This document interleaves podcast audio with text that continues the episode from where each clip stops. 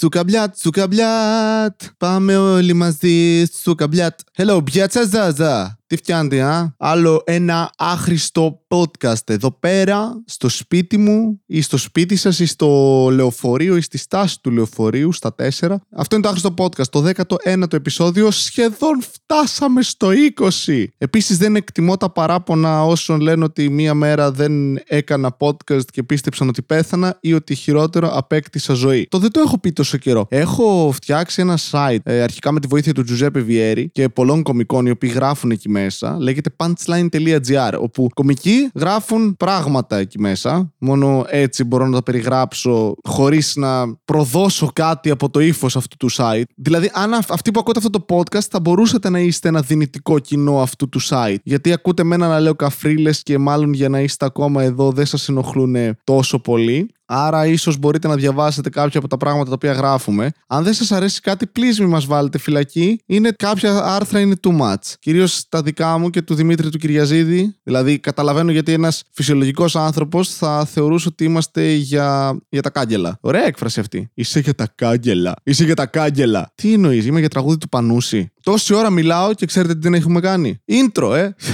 Ρε, τι σου είναι η ζωή. Χωρί intro σήμερα, ρε μαλάκε, χωρί intro. Δεν θα πω intro. Δεν θα πω. Αλλά άντε πάμε. Cue the music!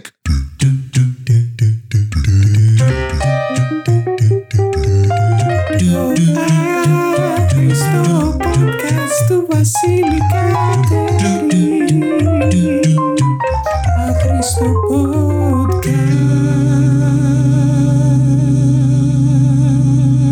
Λοιπόν, δεν έχω ιδέα γιατί θα σας μιλήσω σήμερα. Θα είναι μια έκπληξη για εσάς και για μένα. Σαν τη γέννηση του μικρού μου αδερφού. Ρε, ήμουν σε ένα λεωφορείο και ανέβαινα στο σπίτι, στα κάστρα. Στο 23 είναι το λεωφορείο. Εξυπηρετεί όλη την ανοπόλη, επομένως. Πουτάνα όλα. Περνάει ανά μία ώρα. Βλέπω ότι έρχεται σε 5 λεπτά και στο μυαλό μου βάζω. α, το κάνω αγώνα με το λεωφορείο ποιο θα φτάσει πρώτο σπίτι. Γιατί ξέρω ότι δεν θα το πάρω. Είναι πάντα γεμάτο, δεν χωράω. Οπότε ξεκινάω πάντα με τα πόδια και φτάνει πάντα λίγο μπροστά από μένα. Όταν το παίρνω, φτάνει πάντα μετά από μένα κάπως. Αυτή η πρόταση δεν έβγαλε νόημα, αλλά δεν πειράζει. Συνεχίζουμε. Τέλος πάντων, είμαι στο λεωφορείο, είναι βράδυ, είναι το τελευταίο λεωφορείο. Και ξέρεις, έχει μέσα και κάποιες έτσι Παρασκευή βράδυ, ωραίες κοπελίτσες.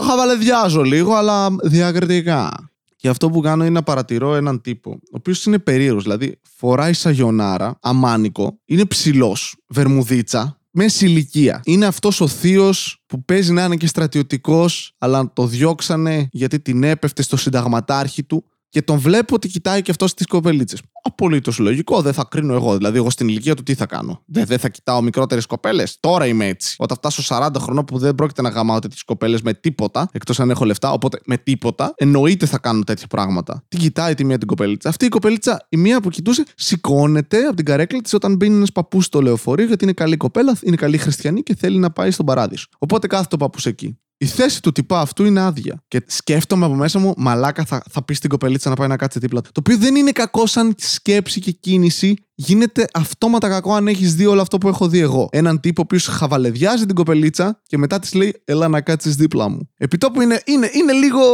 ανώμαλο. Ανώμαλο όχι, Ανώμαλο θα ήταν αν είχε και καρύδι και σοκολάτα γύρω-γύρω. Είναι το γλυκό.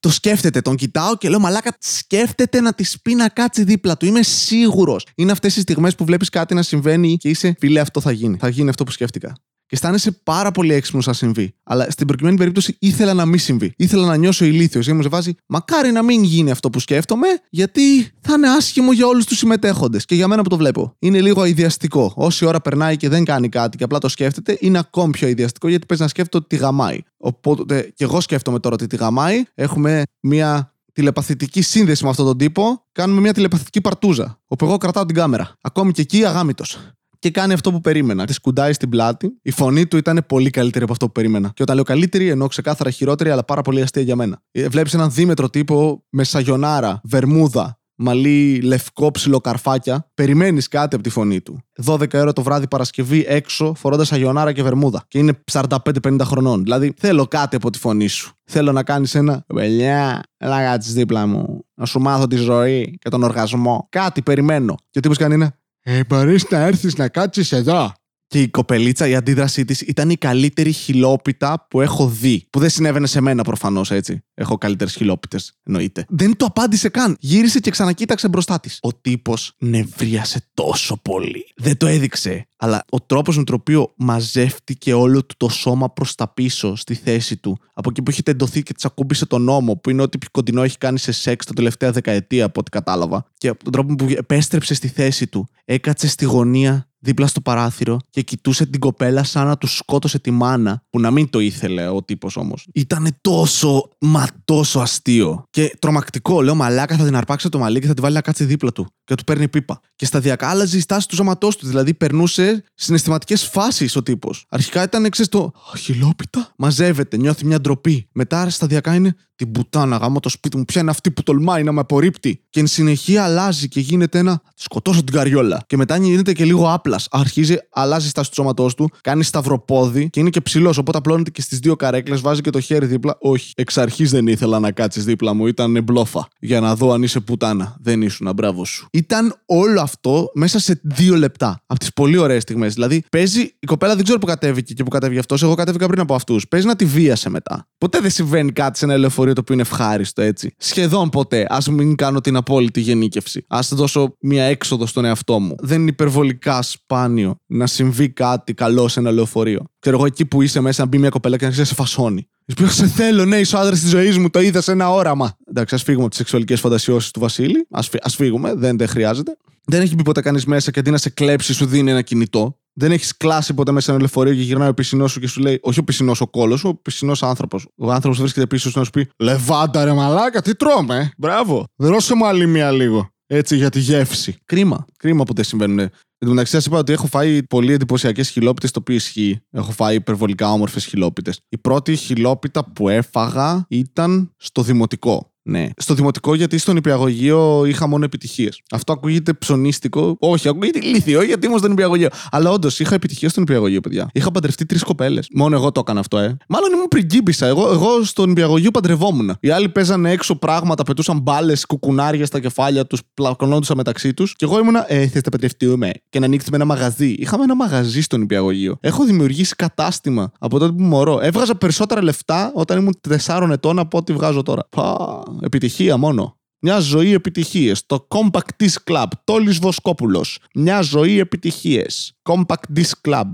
Αλλά ναι, είχα, είχα μια κοπελίτσα, θυμάμαι, με την οποία ήμασταν, είχαμε κάνει ολόκληρη τελετή. Είχε φορέσει και ένα τούλι. Πού το είχε βρει το τούλι, ρε μαλάκα; Πόσες μπομπονιέρες είχαμε στον παιδικό σταθμό; Τι φάση ήταν αυτό; Ήταν μια άλλη κοπελίτσα με την οποία καταλήξαμε να είμαστε μαθητές στο Λύκειο. Καθόλου άβολο. Ε, θυμάσαι που στο δημοτικό, στο νηπιαγωγείο έπαιζε κάτι; Θες να το συνεχίσουμε τώρα 12 χρόνια αργότερα; Ε, τώρα που μπορείς να κάνεις και παιδί, να το στείλουμε στο ίδιο νηπιαγωγείο. Ήμουνα μεγάλος πέφτουλας. Αλλά όχι πραγματικά. Ο φλόρος μεγάλος πέφτουλας. Ναι, μπράβο, δημιούργησα μια αντίφαση σε μια πρόταση τώρα. Θυμάμαι, ας πούμε, είχε έρθει μια κοπελίτσα. Αυτή είναι η πρώτη μου χιλόπιτα, ε. ή η δεύτερη. Η δεύτερη, στη Δευτέρα Δημοτικού, την είχα πέσει σε μια έτσι κοπελίτσα που μου άρεσε πάρα πολύ και μου είπε ότι δεν θέλει να είμαι η κοπέλα μου. Δεν θυμάμαι αν της- τη ρώτησα αυτό το πράγμα ακριβώς ή αν της είπα Θες να μου πάρεις μια πίπα! Στο, στη Δευτέρα Δημοτικού έκανα τέτοιες ερωτήσεις. Ε, αλλά θυμάμαι, Τετάρτη Δημοτικού νομίζω μπαίνει μια καινούργια συμμαθήτρια στην τάξη. Είναι αυτό το κλασικό που έρχεται η κοπελίτσα, η δασκάλα σας λέει Από εδώ η τάδε. Πείτε γεια και κάντε την να νιώσει σαν το σπίτι της. Κυρία, είμαστε στο σχολείο. Κανείς δεν νιώθει σαν το σπίτι του. Ξέρετε γιατί. Γιατί στο σπίτι με διαβάζω. Και με το που κάπα να κάτσει στο θρανίο της, το οποίο συνειδητοποιώ ότι είναι το διπλανό σε μένα θρανίο. Εγώ ήδη έχω γράψει ραβασάκι. Το οποίο ραβασάκι δεν ήταν καν ραβασάκι. Ήταν ένα Γεια σου. Μου αρέσεις πολύ. Είμαι ο Βασίλης, κάθομαι στο διπλανό θρανίο. Γιατί η λογική μου από πάντα στο πώς μπορείς να πείσει μια κοπέλα να κάνει κάτι μαζί σου ήταν Γεια σου. Υπάρχω. Βρίσκομαι δίπλα σου. Τι θα γίνει τώρα; Σε ελεύθερη μετάφραση έγραψα Γεια, είμαι δίπλα σου. Όποτε θέλεις κάτι, πες μου. Ξέρω εγώ, άμα θες πούτσο, τον έχω. Άμα θες μουνί, το έχω επίσης. Έχω, έχω άκρες. Η πρώτη μου χιλόπιτα. Η πρώτη επίσημη χιλόπιτα, νομίζω που μπορεί να θεωρηθεί, είναι πρώτη γυμνασίου. Έχω μία συμμαθήτρια που μου άρεσε. Δεν ξέρω γιατί, by the way. Πολύ κακό γούστο. Ωραία κοπελίτσα, αλλά μεγάλο τόξο. Φιλέ, ακορντεόν η κοπέλα, ρε. Τη συνάντησα πρόσφατα στις Σέρες. Μαλάκα! Την απέφυγα αυτή τη σφαίρα. Υποσυνείδητα παίζει να ήθελα να το αποφύγω αυτό το πράγμα. Ο οργανισμός μου να ήταν σε φάση, ναι, man, κάνει την προσπάθεια για την εξάσκηση να της την πέσεις, αλλά καλύτερα να αποτύχουμε. Ναι, ναι, αυτό. Γι' αυτό απέτυχες, Βασίλη, επειδή το ήθελες. Ωραίος τρόπος να δικαιολογώ τις αποτυχίες μου αυτό. Το ήθελα. Ε, κατά βάθος ήθελα να αποτύχω. Γιατί αν πετύχεις, δεν μαθαίνεις. Ενώ αν αποτύχεις, όλα καλά. Έχεις δρόμο προς την επιτυχία. Είναι ένα σκαλοπάτι. Τέλος πάντων, αυτή η κοπέλα, αυτό το, το τόξο, όλο αυτό το μίσος ίσως μου βγαίνει το μεταξύ, επειδή έφαγα απόρριψη πρώτη γυμνασίου, έτσι. Της είχα πει να βρεθούμε μετά το σχολείο, μετά το μάθημα, πριν πάει σπίτι της. Και αντί να της πω να βρεθούμε κάπου, ok, okay, ας πούμε, μόνοι μας, βρεθήκαμε σε μια διασταύρωση. Έφερε τέσσερις φίλες της και μένα είχαν έρθει τέσσερις δικοί μου φίλοι για συμπαράσταση ψυχολογική. Είχα χεστεί στο άγχος. Πες να είναι η πρώτη κρίση πανικού που έπαθα. Ήμουν πάρα πολύ αγχωμένος, γιατί δεν ήξερα τι να πω. Τι θα πεις σε μια κοπέλα σε εκείνη την ηλικία. Φάζει, ε, γεια, θέλεις να κάνουμε ό,τι είναι επιτρεπτό σε αυτή την ηλικία. Ε, φυλάξει το μάγουλο, πάμε να αγοράσουμε παγωτό, να κάνουμε κούνιες και κατά λάθος να πέσεις πάνω στην ε, βουβονική μου χώρα. Τη λέω μάτσου πούτσου. Δεν, δεν είχα τι να της πω και έφαγα μια χιλόπιτα, μου είπε ότι σε βλέπω σαν φίλο. Είναι η πρώτη φορά που μου το είπανε ποτέ. Δεν θυμάμαι καν τι τη ρώτησα. Νομίζω ότι ρώτησα αν θέλει να τα φτιάξουμε. Το οποίο ποτέ δεν κατάλαβα τι σημαίνει. Μέχρι σήμερα δεν έχω ιδέα τι σημαίνει. Θες να τα φτιάξουμε; Ποια! Αυτό είναι πρόταση που κάνει σε υδραυλικό ρε μαλάκα. Είναι σαν bonding experience με τον πατέρα σου. Θες να τα φτιάξουμε. Τι! Ποια! Τι χαλάσαμε, ή θες να τα δημιουργήσουμε, ή το άλλο θες να γίνεις η κοπέλα μου; Το οποίο περιέχει κάτι κτητικό μέσα. Πατριαρχία. Δεν είναι καλό το θες να γίνεις η κοπέλα μου. Δεν θα πιο ωραία θες να γίνω το αγόρι σου. Η, η πιο σωστή και ειλικρινής ερώτηση θα ήταν: Για θέλεις να με αφήσεις να έρθω σε σωματική επαφή μαζί σου, σε ό,τι επίπεδο εσύ επιθυμείς; ή θέλεις να λέμε στους φίλους μας ότι κάνουμε παρέα και υπάρχει και κάτι παραπάνω που σε λίγο καιρό ίσως γίνει κάτι σεξουαλικό; Έχω ακούσει κάποτε σε κάποια φάση Δευτέρα γυμνασίου, είχα ακούσει την έκφραση να κάνουμε φάση. Είναι το να φασωθούμε κοινό. Το οποίο πάλι δεν βγάζει νόημα σαν πρόταση. Ε, Θες να φασωθούμε, θες να κάνουμε φάση. Τι φα... Γιατί είναι τόσο αόριστες όλες αυτές οι ερωτήσεις; Εγώ δεν ήξερα τι σημαίνει να κάνουμε φάση. Το έχω πει σε κοπέλα να κάνουμε φάση και με κοίταξε περίεργα. Γιατί το, το να κάνουμε φάση είναι το booty call της εφηβείας. Δεν θες σχέση. Θες να γαμίσεις, αλλά δεν μπορείς. Επομένως, φασώνεσαι. Δηλαδή, μόλις πήγε σε μια κοπέλα και της είπες να σου πω, θες να είμαστε friends with benefits, αλλά σε εφηβικό επίπεδο. Να φασωθούμε. Ή, ακούγεται σαν πρόταση να πας σε rave party. Hey, θες να κάνουμε φάση.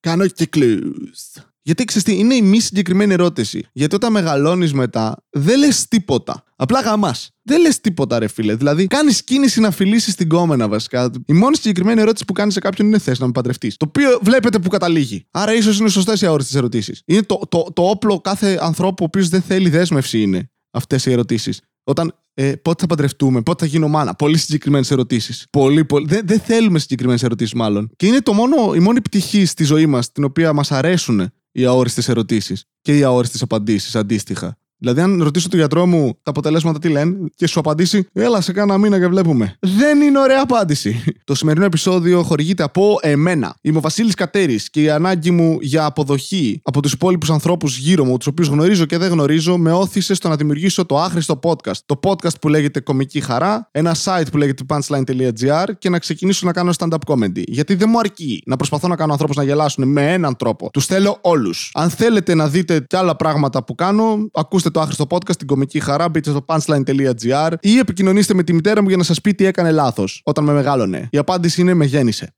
Λοιπόν, σας ευχαριστώ πάρα, πάρα πολύ που ακούσατε αυτό το podcast. Ήταν άλλο ένα άχρηστο επεισόδιο, το 19ο συγκεκριμένα. Ευχαριστώ πάρα πολύ τον Κώστα τον Κουτάνη που προωθεί για κάποιο λόγο αυτά που κάνω. Ευχαριστώ τον Τζουζέπε Βιέρη που κάνει αρνητική διαφήμιση, που είναι ο τρόπος του και να διαφημίσει αυτό που κάνω, αλλά και να με κράξει. Όλοι εσά που σχολιάζετε από κάτω βλακίες και αρχίζετε να με νευριάζετε σιγά σιγά ή να με αγχώνετε, θα με σκοτώσετε στον ύπνο μου και θα φορέσετε το δέρμα μου ως παλτό. Δείξτε το στους φίλους σας, αν θέλετε να μην έχετε φίλους, στην κοπέλα σας, αν θέλετε να σας κολλήσει AIDS και στη μητέρα σας για να αυτοκτονήσει και να σας αφήσει κληρονομιά κάτι, αν δεν σας έχει ήδη αποκληρώσει. Εγώ δεν έφαγα κρέπες, αλλά θα ήθελα μέσα στο Σαββατοκύριακο ψέματα. Έφαγα κρέπες. Έφαγα κρέπες μέσα στο Σαββατοκύριακο. Σας λέω ψέματα. Αυτό. Οπότε τώρα πάω να ονειρευτώ ότι τρώω κρέπες ενώ τρώω μακαρόνια χωρίς γλουτένι. Κρέπες. Γεια. Κάντε και κάνα subscribe βασικά.